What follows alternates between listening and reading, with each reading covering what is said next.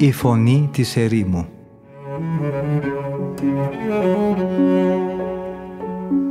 Συνομιλίες με τους Αγίους Πατέρες της ερήμου Την εκπομπή παρουσιάζει ο πρωτοπρεσβύτερος Ματθαίος Χάλαρης.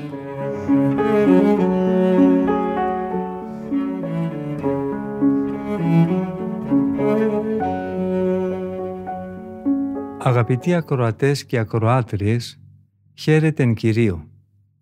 Από τον φιλόξενο και φιλόθεο διαδικτυακό ραδιοφωνικό σταθμό της Πεμπτουσίας, ακούτε την εκπομπή «Η Φωνή της Ερήμου», που επιμελείται και παρουσιάζει ο πρωτοπρεσβύτερος Ματθαίος Χάλαρης.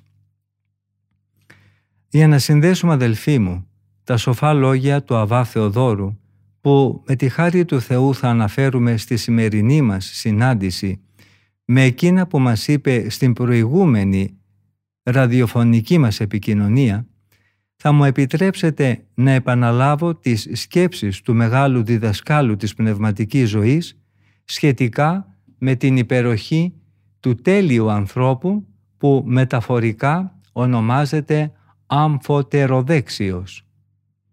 Οι τέλειοι είναι εκείνοι που η Αγία Γραφή τους ονομάζει αμφωτεροδέξιους. Έτσι μας περιγράφεται στο βιβλίο των Κριτών πως ήταν ο εξακουστός Εούδ, ο οποίος μπορούσε να χρησιμοποιεί το αριστερό του χέρι τόσο καλά όσο και το δεξιό. Έτσι θα αξιοθούμε και εμείς να γίνουμε και να λεγόμαστε αμφωτεροδέξιοι, με την πνευματική βέβαια έννοια του όρου, αν δηλαδή κάνουμε καλή χρήση της εφημερίας, την οποία ονομάζουμε συμβουλευτικά δεξί χέρι και της θλίψης την οποία παριστάνουμε ως αριστερό χέρι. Αν, με άλλα λόγια, θεωρήσουμε τα πάντα, ό,τι και αν μας συμβαίνει, πως είναι καλά, θετικά και χρήσιμα. Να μας γίνεται καθετή, όπως λέει ο Απόστολος, όπλο δικαιοσύνης. Ο εσωτερικός μας άνθρωπος πράγματι, το βλέπουμε ξεκάθαρα, αποτελείται από δύο ουσιώδη μέρη. Ή, να το πούμε και αλλιώς, ο έσω άνθρωπος έχει στην πραγματικότητα δύο χέρια. Δεν υπάρχει δίκαιος που να μην έχει στη ζωή του θλίψεις, να μην έχει δηλαδή αριστερό χέρι. Αλλά η τέλεια αρετή αναγνωρίζεται από το εξής σημάδι και το ένα και το άλλο χέρι, χαρές και θλίψεις, λειτουργούν σαν το δεξιό, με τη θετική τους δηλαδή μορφή και ενέργεια. Γιατί όταν φτάσει κανείς σε αυτό το ύψος αρετής, τότε ξέρει πλέον να κάνει ορθή χρήση και των δύο καταστάσεων, και των ευχάριστων και των θλιβερών. Ας προσπαθήσουμε να γίνουμε πιο σαφείς. Ο δίκαιος έχει το δεξί του χέρι που είναι πνευματική του προκοπή. Μέσα στη θέρμη της ψυχής του επιβάλλεται και ελέγχει εξουσιαστικά σαν κυρίαρχος όλα τα πάθη και τις επιθυμίες του. Απαλλαγμένος λοιπόν από τον δαίμονα αποφεύγει ή περικόπτει χωρίς ιδιαίτερη δυσκολία τα πάθη της άρκας. Πετάει τόσο ψηλά, ξεπερνάει τόσο όλα τα γήινα, ώστε τα παρόντα και εφήμερα του φαίνονται σαν ανυπόστατος καπνός. Τα θεωρεί όλα σαν μάταιη σκιά, που ο παροδικός χαρακτήρας τους δεν του εμπνέει παρά την περιφρόνηση. Η ψυχή του χαρούμενη στρέφεται με πόθο και θέρμη προς τα μέλλοντα αγαθά, τα οποία ατενίζει μέσα σε φωτεινή προοπτική. Η θεωρία αυτή τον τρέφει θετικά τα ουράνια μυστικά αποκαλύπτονται καθαρότερα στον ορίζοντά του. Οι προσευχές του ανεβαίνουν προς τον Θεό, πιο αγνές και πιο θερμές. Μια μεγάλη φλόγα τον καίει εσωτερικά και με όλο τον ενθουσιώδη ζήλο της ψυχής του μεταφέρεται προς τα αόρατα και αιώνια αγαθά σε τέτοιο σημείο που να του δίνεται η εντύπωση ότι δεν κατοικεί πλέον μέσα στη θνητή σάρκα. Ο ίδιος όμως έχει και το αριστερό του χέρι. Η δίνη των πειρασμών τον αρπάζει. Οι φλόγες της εσχρής επιθυμίας πυρώνουν τη σάρκα του. Τα πάθη τον ρίχνουν στον άκρατο θυμό. Η περηφάνεια και η καινοδοξία φουσκώνουν και τον ταράζουν. Η θλίψη που φτάνει ως τα όρια του θανάτου τον εξουθενώνει. Η ακιδεία του επιτίθεται με όλες τις πολεμικές τεχνικές της και τον κλονίζει. Αφού πλέον όλος του ο ζήλος αποσύρεται, καταπέφτει σε ένα είδος χλιαρότητας και σε μια δικαιολόγητη καταπώνηση. Δεν του γεννιούνται πλέον ενάρετοι και φλογεροί λογισμοί. Τι λέω, και αυτή η ψαλμοδία, η προσευχή, η ανάγνωση, η μοναχικότητα του κελιού του γίνονται ξαφνικά αντικείμενα φρίκης και όλα τα μέσα για την απόκτηση της αρετής του εμπνέουν μια σκοτεινή και ανυπόφορη απέχθεια.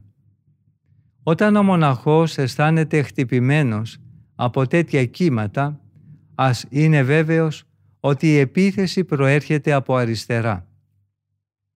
Ας πάρουμε τώρα έναν άνθρωπο που μέσα στις συγκυρίες που τις ονομάζουμε της δεξιάς δεν φουσκώνει καθόλου από το δηλητήριο της καινοδοξίας.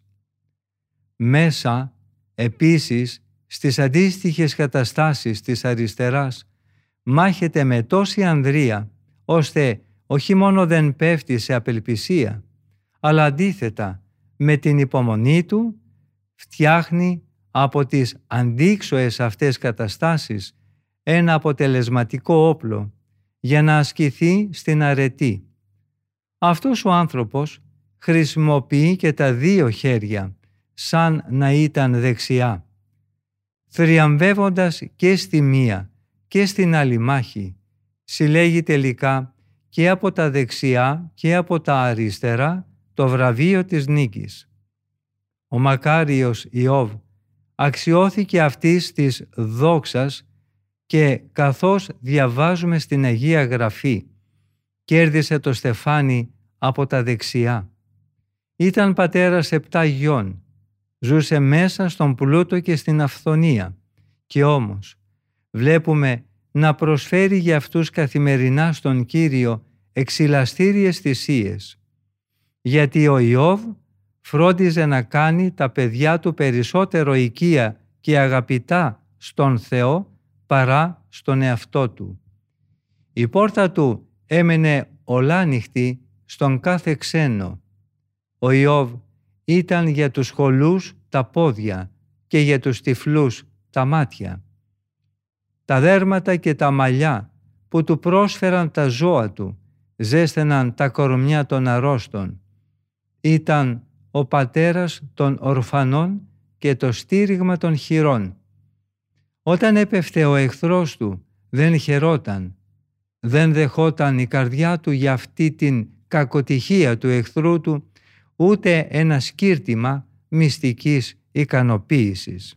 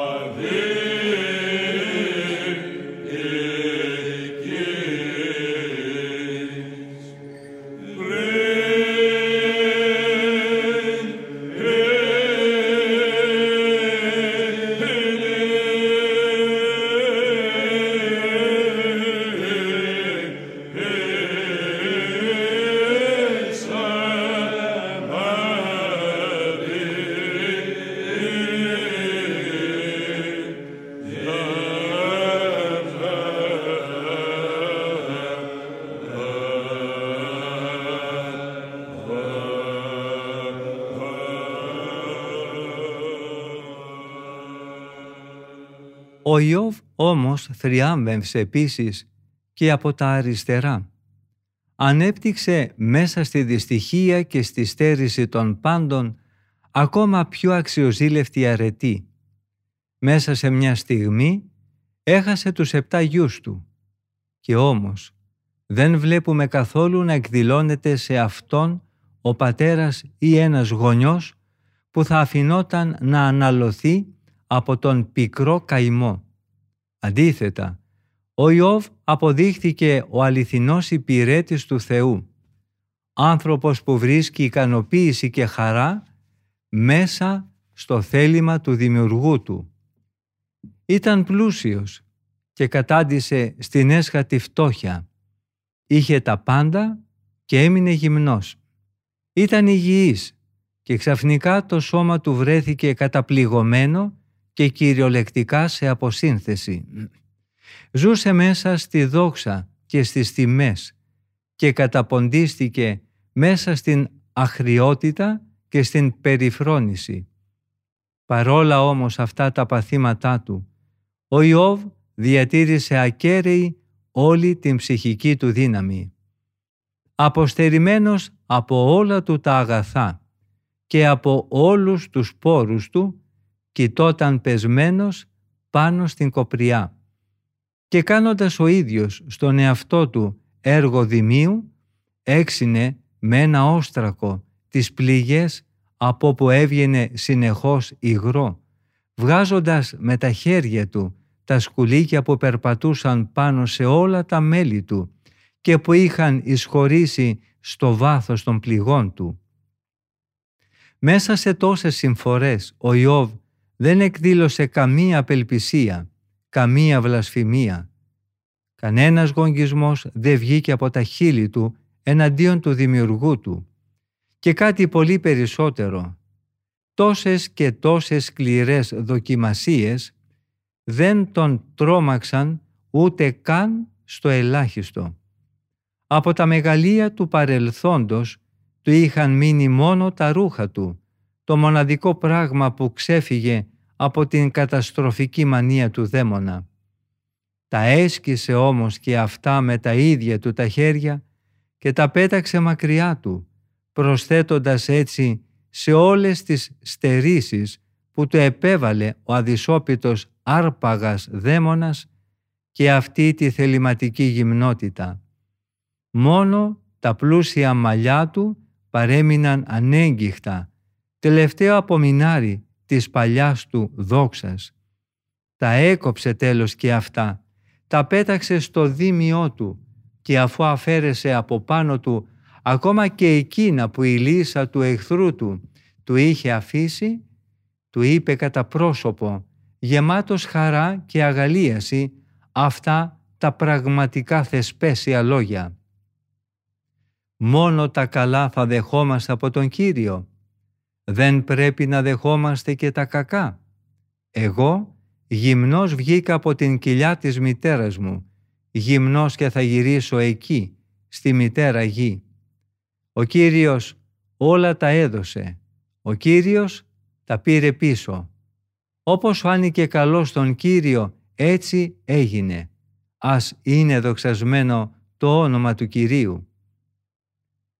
Πολύ δίκαια επίσης θα μπορούσα, συνεχίζει ο Αβάς Θεόδωρος, να τοποθετήσω τον Πατριάρχη Ιωσήφ στην τάξη αυτών που αξιοποιούν και όλα τα αριστερά, όλες τις θλίψεις ως δεξιά, ως θετικά δηλαδή και ωφέλιμα. Ο Ιωσήφ ήταν ο πιο αγαπημένος γιος του πατέρα του. Όταν βρισκόταν μέσα στην ευημερία του, ήταν υπόδειγμα ευσέβειας για τους αδελφούς του και πολύ ευάρεστος στον Θεό. Αλλά όπως ήταν θεοσεβής τον καιρό της ευτυχίας, έτσι και η αντικσοότητα τον βρήκε αγνό, πιστό στον Κύριό του, τρυφερό στους φυλακισμένους, αμνησίκακο, ευεργέτη των εχθρών του, στορχικό και κάτι ακόμη περισσότερο, μεγαλόκαρδο απέναντι στους φθονερούς αδελφούς του, σε αυτούς που ήταν δολοφόνοι του κατά την προαίρεση. Ναι, πολύ δίκαια τέτοιοι άνθρωποι ονομάζονται αμφωτεροδέξιοι. Χρησιμοποιούν δηλαδή με τον ίδιο τρόπο και τα δύο χέρια ως δεξί. Αυτοί, αφού περάσουν από τις ίδιες ακραίες καταστάσεις που ο Απόστολος απαριθμεί, κραυγάζουν μαζί του λέγοντας «Με τα όπλα της δικαιοσύνης, τα δεξιά και τα αριστερά, δοκιμάζοντας δηλαδή δόξα και ατίμωση, δυσφήμιση και έπαινο». Και ο σοφός Σολομώντας επίσης μιλάει με το στόμα της νύμφης στο άσμα ασμάτων, για το δεξί χέρι, για την ευημερία, αλλά και για το αριστερό, δηλαδή για την δυστυχία. Το αριστερό του χέρι, λέει, είναι κάτω από την κεφαλή μου και το δεξί θα με εναγκαλιστεί. Με αυτά τα λόγια η νύμφη μαρτυρεί ότι και το ένα και το άλλο χέρι, χαρές και δυστυχίες, είναι χρήσιμα για τον άνθρωπο. Παρόλα αυτά, κάνει ένα διαχωρισμό ανάμεσα στα δύο. Τοποθετεί το αριστερό κάτω από το κεφάλι, γιατί αυτό, αφού μας εναντιώνεται, οφείλει να υποταχθεί στον Κύριο όργανο της ψυχής που είναι το κεφάλι. Η δυστυχία και η θλίψη έχουν επιπλέον άμεση χρησιμότητα. Μας εξασκούν και τα δύο και μας οδηγούν στη σωτηρία. Μας ολοκληρώνουν ως πρόσωπα και μας αγιάζουν με τη χάρη της υπομονής. Για το δεξί χέρι, όμως, η νύμφη ψυχή εύχεται να την αγκαλιάζει με μια ατέρμονη περίπτυξη να τη θερμαίνει και να την κρατά για πάντα ενωμένη με τον εμφύο της μέσα σε ένα λυτρωτικό και σωτήριο εναγκαλισμό. Αμφωτεροδέξιοι είμαστε και εμείς.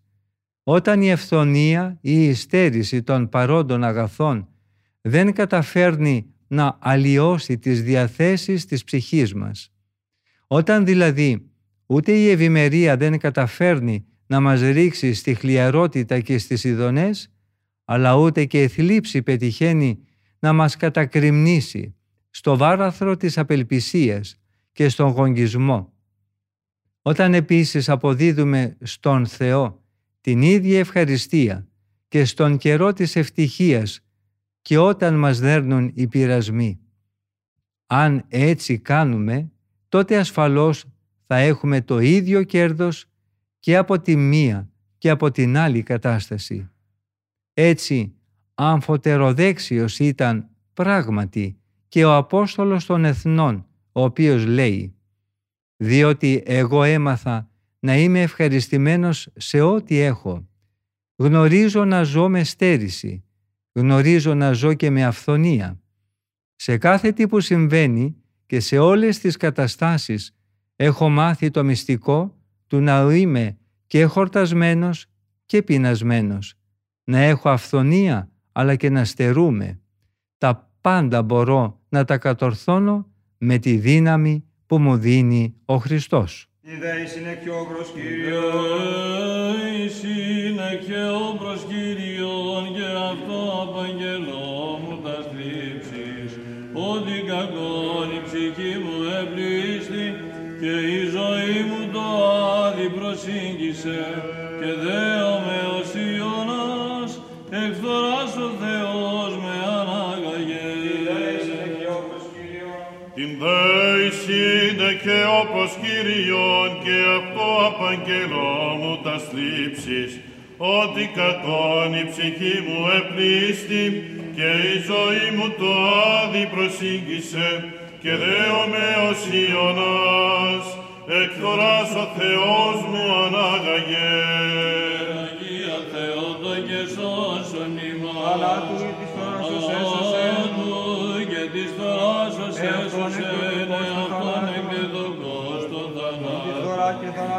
θανάτου την μου φύση. υφαρά και θανάτο μου φύση, Κατασχεδίσαν κατασχεδίσαν παρθένε παρθένε δυσόπισο, Κύριον σου και τον Υιόν, Κύριον σου και εχθρών κακουργίας Υιόν, μερίσαστε. εις εχθρών κακουργίας μερίσαστε.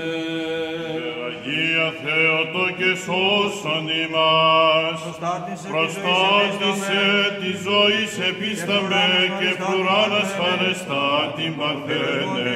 Το μοιρασμό διαλύουσαν όπλων και πυρίας δαιμόνων ελάμψαν και δέομαι δια παντός τον παθόμουριστήν επανάμωμε. Υπεραγία Θεότο και σώσον ημάς. Ως τείχος καταφυγής και κτήμεθα. Στίχος καταφυγής και κτήμεθα Ψυχών σε και παντελή ψυχών σε σωτηρία. παντελή σωτηρία. Πλατισμόν τες θλίψες Και σηκώνει. πλατισμόν εν τες θλίψες φωτί σηκώνει. σου, Αγία Και το αγαλόμεθα. φωτί σου Αγία δέσποινα αγαλόμεθα. γεννήν Ο ημάς. δέσποινα γεννήν Παθών και ημάς. κινδύνων Εκ παθών και διάσωσον. κινδύνων διάσωσον. Υπεραγία Θεότο και σώσον ημάς. Εγκλίνει Εν κλίνην ασθενών κατάκυμε και ουκ στην ίασης της αρκήμου, αληθεών και σωτήρα του κόσμου, και τον ήτηρα των όσων κοίσεσα, σου δέομαι της αγαθής, εκφοράς δοσημάτων ανάστησμών. Ξέρα του Χριστού πρέσβευε υπέρ ημών. Σοφία Σοφία πνευματική, πνευματική, τον των κόσμων όλων κόσμων όλων εμπλούτησας. Του λόγου διανομές, γενόμενος Πλουσία γαράνωθεν. Πλουσία γαράνωθεν, ιεράρχα χάρις, εξεγίδησου της χείλεσης. Άγιε ιεράρχα του Χριστού πρέσβευε υπέρ ημών, Σπάσανος Σπάσανος αστραπής, η γυναιξήρθεν ο φόβος σου, η δύναμις δε των σών, πριμάτων Χρυσόστομες, ο σάρπιξ πανεύσιμος, οικουμένης πάντα, περιήκησε τα πέρατα.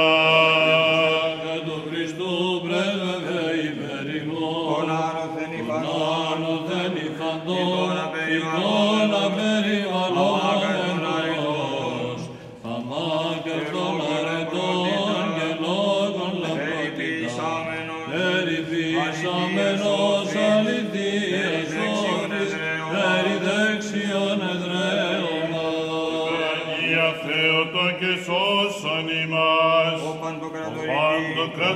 Amen.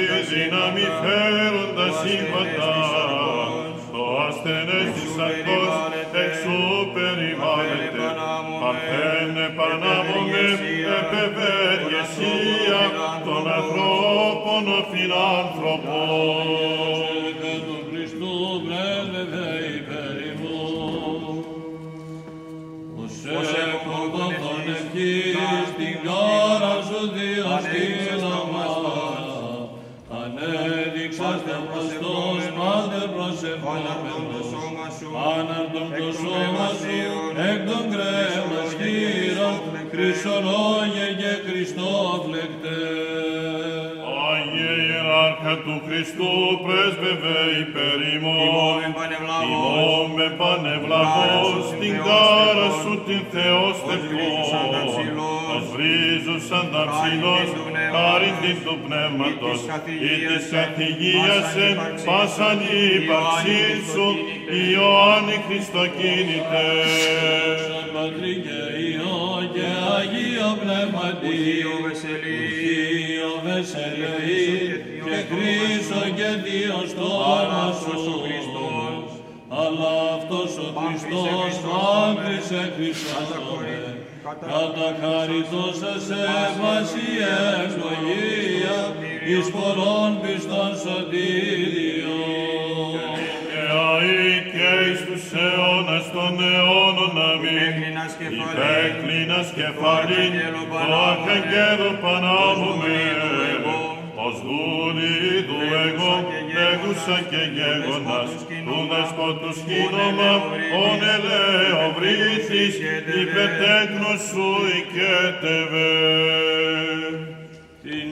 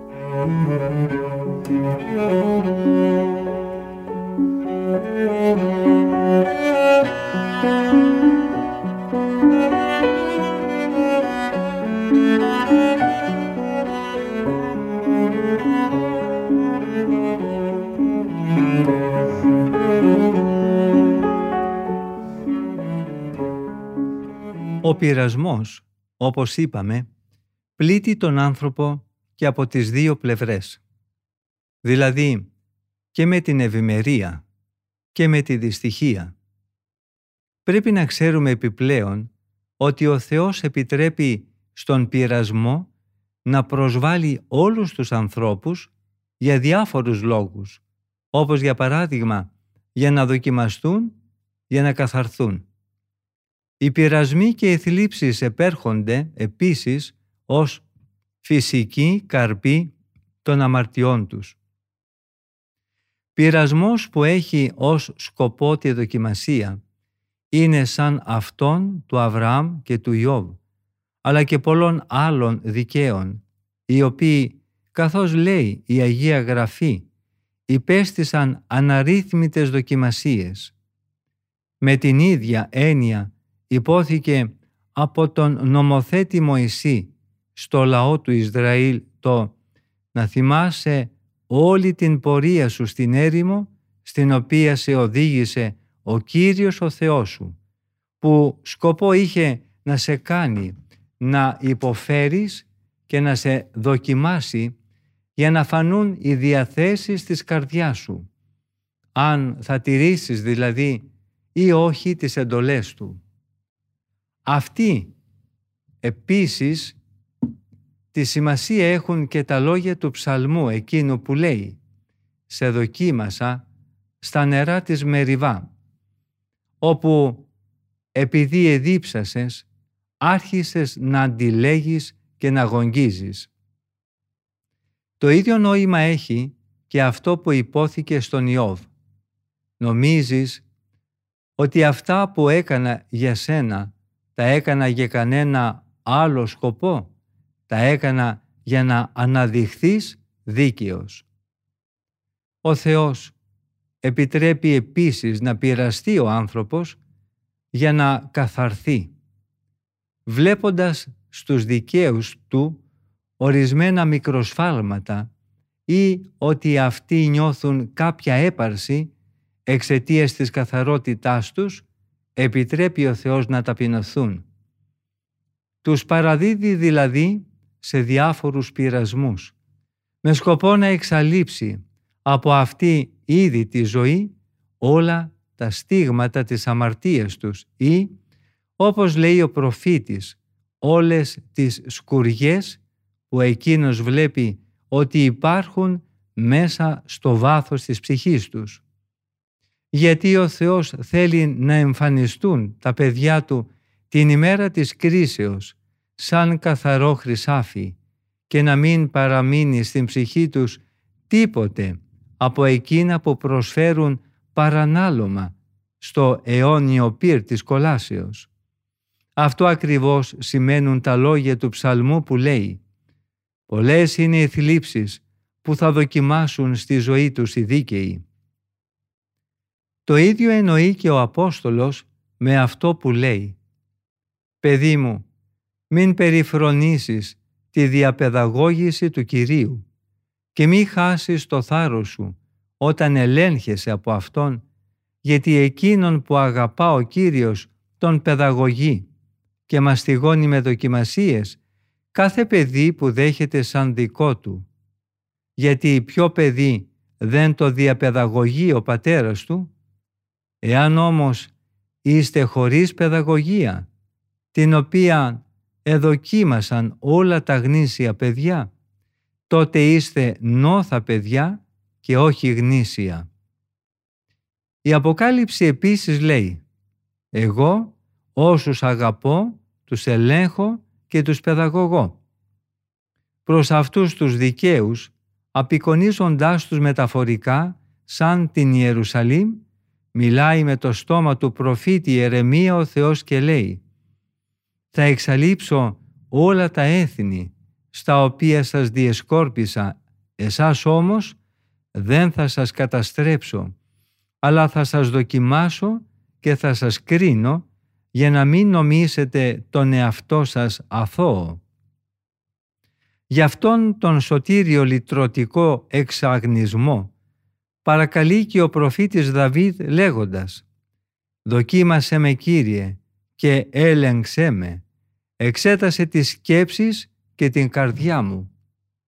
Γνωρίζοντας επίσης, ο προφήτης Ιερεμίας τη χρησιμότητα αυτών των δοκιμασιών κραυγάζει προς τον Κύριο και λέει «Διαπαιδαγώγησέ μας, Κύριε, αλλά κατά την δικαιοσύνη Σου, όχι σύμφωνα με την οργή Σου».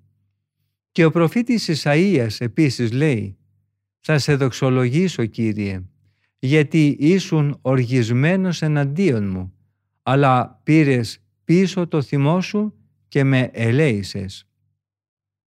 Τέλος, ο πειρασμός είναι η φυσική τιμωρία που επέρχεται στον άνθρωπο εξαιτίας των αμαρτιών του. Αυτή είναι σαν τις πληγές που απειλεί να στείλει ο Κύριος στο λαό του Ισραήλ. «Θα τους στείλω», λέει, «άγρια αρπακτικά θηρία, θυμωμένα, σαν τα εξοργισμένα δηλητηριώδη αρπετά που σύρονται στη γη ο προφήτης Ιερεμίας επίσης λέει «Μάταια τιμώρησα τα παιδιά σας. Δεν δεχθήκατε τη διαπαιδαγώγησή μου». Και στους ψαλμούς διαβάζουμε «Πολλές είναι οι συμφορές με τις οποίες μας τυγώνει ο Κύριος τον αμαρτωλό». Τέλος, ο ίδιος ο Κύριος στο Ευαγγέλιο λέει «Δες, έγινες υγιής. Από εδώ και πέρα μην αμαρτάνεις για να μην πάθεις τίποτε χειρότερο. Η Αγία Γραφή λέει ότι μερικοί άνθρωποι έχουν δεχθεί πειρασμούς για διαφορετικούς λόγους από εκείνους που έχουμε ήδη αναφέρει. Μια τέτοια περίπτωση είναι αυτή για την οποία ο Κύριος είπε «Ούτε αυτός αμάρτησε, ούτε οι γονείς του, αλλά γεννήθηκε τυφλός για να φανερωθούν τα έργα του Θεού πάνω σε Αυτόν. Και αλλού επίσης λέει «Αυτή η ασθένεια δεν θα καταλήξει σε θάνατο, αλλά συνέβη για να λάμψει η δόξα του Θεού, για να δοξαστεί δι' αυτής ο Υιός του Θεού». Υπάρχουν και διάφορες άλλες συμφορές με τις οποίες επιτρέπει ο Θεός να κτυπιούνται αμέσως αυτοί που έχουν ξεπεράσει το όριο της ανθρώπινης κακίας. Μία παρόμοια συμφορά που είναι πράγματι η χειρότερη βρήκε τον Δαθάν, τον Αβυρών και τον Κορέ και κυρίως αυτούς για τους οποίους ο Απόστολος λέει «Τους παρέδωσε ο Θεός σε πάθια τιμωτικά, σε νου ανίκανο να διακρίνει το ορθό. Είναι αυτό ακριβώς που εννοεί ο ψαλμοδός όταν λέει «Δεν υπάρχουν σε αυτούς οι μόχθοι των θνητών, ούτε ταλαιπωρούνται όπως οι άλλοι άνθρωποι. Αυτοί δεν είναι άξιοι να δεχθούν από τον Κύριο τις σωτήριες επισκέψεις των θλίψεων ή να δουν τη γιατριά τους με το φάρμακο των θλίψεων που τους βρίσκουν λόγω των πτώσεων και των αμαρτιών τους. Αυτοί, αφού έγιναν ανέστητοι, παρέδωσαν τον εαυτό τους στην ακολασία για να εργάζονται αχόρταγα κάθε ακαθαρσία. Αναφέρει στην προς Εφεσίους επιστολή του ο Απόστολος Παύλος.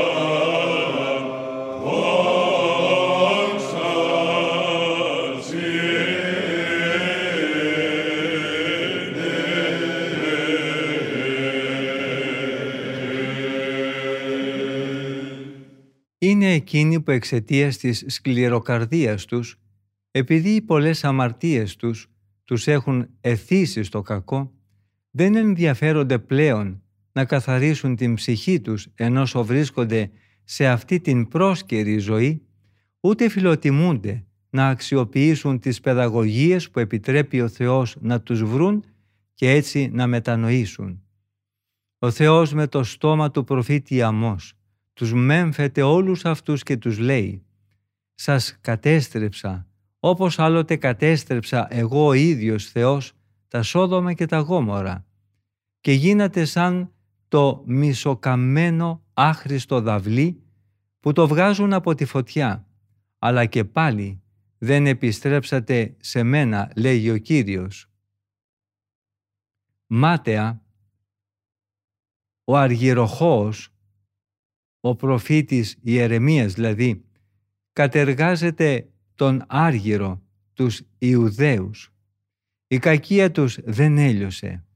Άχρηστο ασήμι θα ονομάσουν τους Ιουδαίους, γιατί ο Κύριος τους αποδοκίμασε.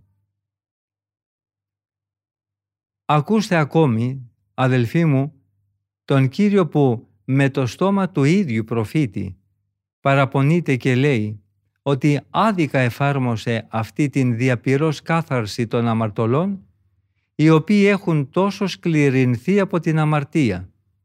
Αυτούς τους παρομοιάζει με την Ιερουσαλήμ, τη βαθιά διαβρωμένη από τη σκουριά της αμαρτίας και λέει «Θα μείνει η χύτρα πάνω στα αναμένα κάρβουνα για να πυρωθεί ο χαλκός, ώστε να διαλυθεί η ακαθαρσία που έχει μέσα της και να εξαλειφθεί η σκουριά. Μάταια όμως, είναι πολύ η σκουριά της και δεν εξαφανίζεται με τη φωτιά. Η εκαθαρσία σου Ιερουσαλήμ είναι φρικτή, γιατί θέλησα να σε καθαρίσω και εσύ δεν καθαρίζεσαι από την ακαθαρσία σου. Όπως θα έκανε ένας επιτίδιος γιατρός, ο Κύριος εξάντλησε όλα τα θεραπευτικά μέσα αλλά δεν βλέπει να υπάρχουν πλέον θεραπεία που να μπορεί να εφαρμοστεί για την γιατριά ενός τέτοιου ανθρώπου. Έτσι, κατά κάποιο τρόπο υποχωρεί μπροστά στο μέγεθος της ανομίας τους και με το στόμα του προφήτη τους λέει «Δεν θα είμαι πια αγανακτισμένος εναντίον σου θα πάψει η οργή μου για σένα. Εντελώς διαφορετική είναι η αντιμετώπιση που κάνει ο Θεός προς αυτούς που το πλήθος των αμαρτιών τους δεν τους έχει σκληρύνει ακόμη την καρδιά, γιατί αυτοί δεν έχουν ανάγκη από αυτό τον καυτηριασμό, αλλά η επίπληξη και μόνο τους αρκεί για να θεραπευθούν. Θα τους παιδαγωγήσω, λέει με το στόμα του προφήτη Οσιέ, με το να ακούσω τις θλίψεις τους. Γνωρίζοντας επίσης ότι υπάρχουν και πολλοί ακόμη λόγοι που κάνουν τον Θεό να ασκήσει σε αμαρτωλούς ανθρώπους έντονα αυστηρή παιδαγωγία. Πολλές φορές μάλιστα επιτρέπει να τους πλήξουν αφόρητα δεινά και αυτό όχι για να λυτρωθούν από τις αμαρτίες τους ή για να απαλλαγούν από τον πόνο που γεννάει μέσα τους η ενοχή, ο Θεός επιτρέπει τους πειρασμούς και τις θλίψεις για να διορθωθούν και άλλοι άνθρωποι που θα παρακινηθούν από το φόβο της ίδιας μάστιγας. Η τιμωρία του Ιεροβοάμ, γιου του Ναβάτ, αυτή του Βαασά, γιου του Αχία, του Αχάβ και της Ιεζάβελ είχαν προφανώς αυτό τον χαρακτήρα. Αυτό το βεβαιώνει η Αγία Γραφή που λέει «Να, εγώ θα σου προξενήσω μεγάλες συμφορές και θα εξολοθρεύσω από την οικογένεια του Αχαάβ κάθε αρσενικό άνθρωπο, ακόμα και δούλο και ελεύθερο μεταξύ του Ισραηλιτικού λαού. Θα κάνω την οικογένειά σου, όπως έκανα την οικογένεια του Ιεροβοάμ, γιου του Ναβάτ, και σαν την οικογένεια του Βαασά, γιου του Αχία, επειδή εξόργησες εμένα τον Κύριο και έκανες τον Ισραηλιτικό λαό να αμαρτήσει. Και για την Ιεζάβελ είπε ο Κύριος «Τα σκυλιά θα τη φάνε στο τείχος της πόλεως Ισραήλ και όποιον από την οικογένεια του Αχάβ πεθάνει στην πόλη θα τον φάνε τα σκυλιά και εκείνον που θα πεθάνει στο ύπεθρο θα τον φάνε τα όρνεα. Τέτοια υπήρξε και η φοβερή απειλή που υπόθηκε κάποια μέρα στον προφήτη που καταγόταν από τη φυλή του Ιούδα. «Δεν θα ταφεί το σώμα σου στον τάφο των πατέρων σου». Αυτά τα λόγια δεν σημαίνουν βέβαια ότι οι εγκληματικές επινοήσεις του Ιεροβάμ ήταν ο πρώτος που έστησε τα χρυσά βόδια και παρέσυρε το λαό του Ισραήλ σε μια παράβαση που απέβη μοιραία και σε ένα ανώσιο χωρισμό από τον Κύριο και ότι τα αποτρόπαια και επαναλαμβανόμενα ανοσιουργήματα των άλλων είναι τέτοια που θα μπορούσαν να σβήσουν με μια μικρή τιμωρία. Αλλά τα λόγια αυτά υπόθηκαν για τους υπόλοιπους ανθρώπους, για τους αμελείς ή για αυτούς που δεν πιστεύουν στις αιώνιες επιπτώσεις της αμαρτίας και που τρέμουν μονάχα στη σκέψη των συμφορών της παρούσας ζωής. Ο Θεός, επιτρέποντας μια τέτοια τιμωρία, ήθελε να κάνει τους άλλους να σκεφτούν την αιώνια κόλαση και έτσι να διορθωθούν. Αυτή η αυστηρότητα θα τους οδηγούσε επιπλέον στο να αναγνωρίσουν μέσα από τη δική τους πλέον πείρα το ότι ο μεγαλοδύναμος Κύριος δεν αδιαφορεί για τις ανθρώπινες υποθέσεις ούτε εγκαταλείπει στην τύχη την καθημερινή πορεία του κόσμου. Ο Θεός επέτρεψε αυτές τις τιμωρίες και για ένα άλλο λόγο. Ήθελε να προκαλέσει με αυτές τους ανθρώπους ώστε να συνειδητοποιήσουν ότι υπάρχει για κάθε πράξη και η σχετική καλή ή κακή συνέπειά της.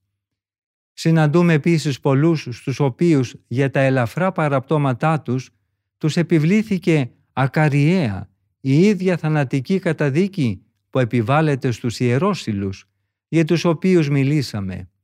Έτσι συνέβη και σε εκείνον που είχε μαζέψει ξύλα την ημέρα του Σαββάτου καθώς επίσης και στον Ανανία και στη Σαφύρα, τους πλανεμένους από την απιστία τους, οι οποίοι κράτησαν για τον εαυτό τους ένα μικρό μέρος από την περιουσία τους.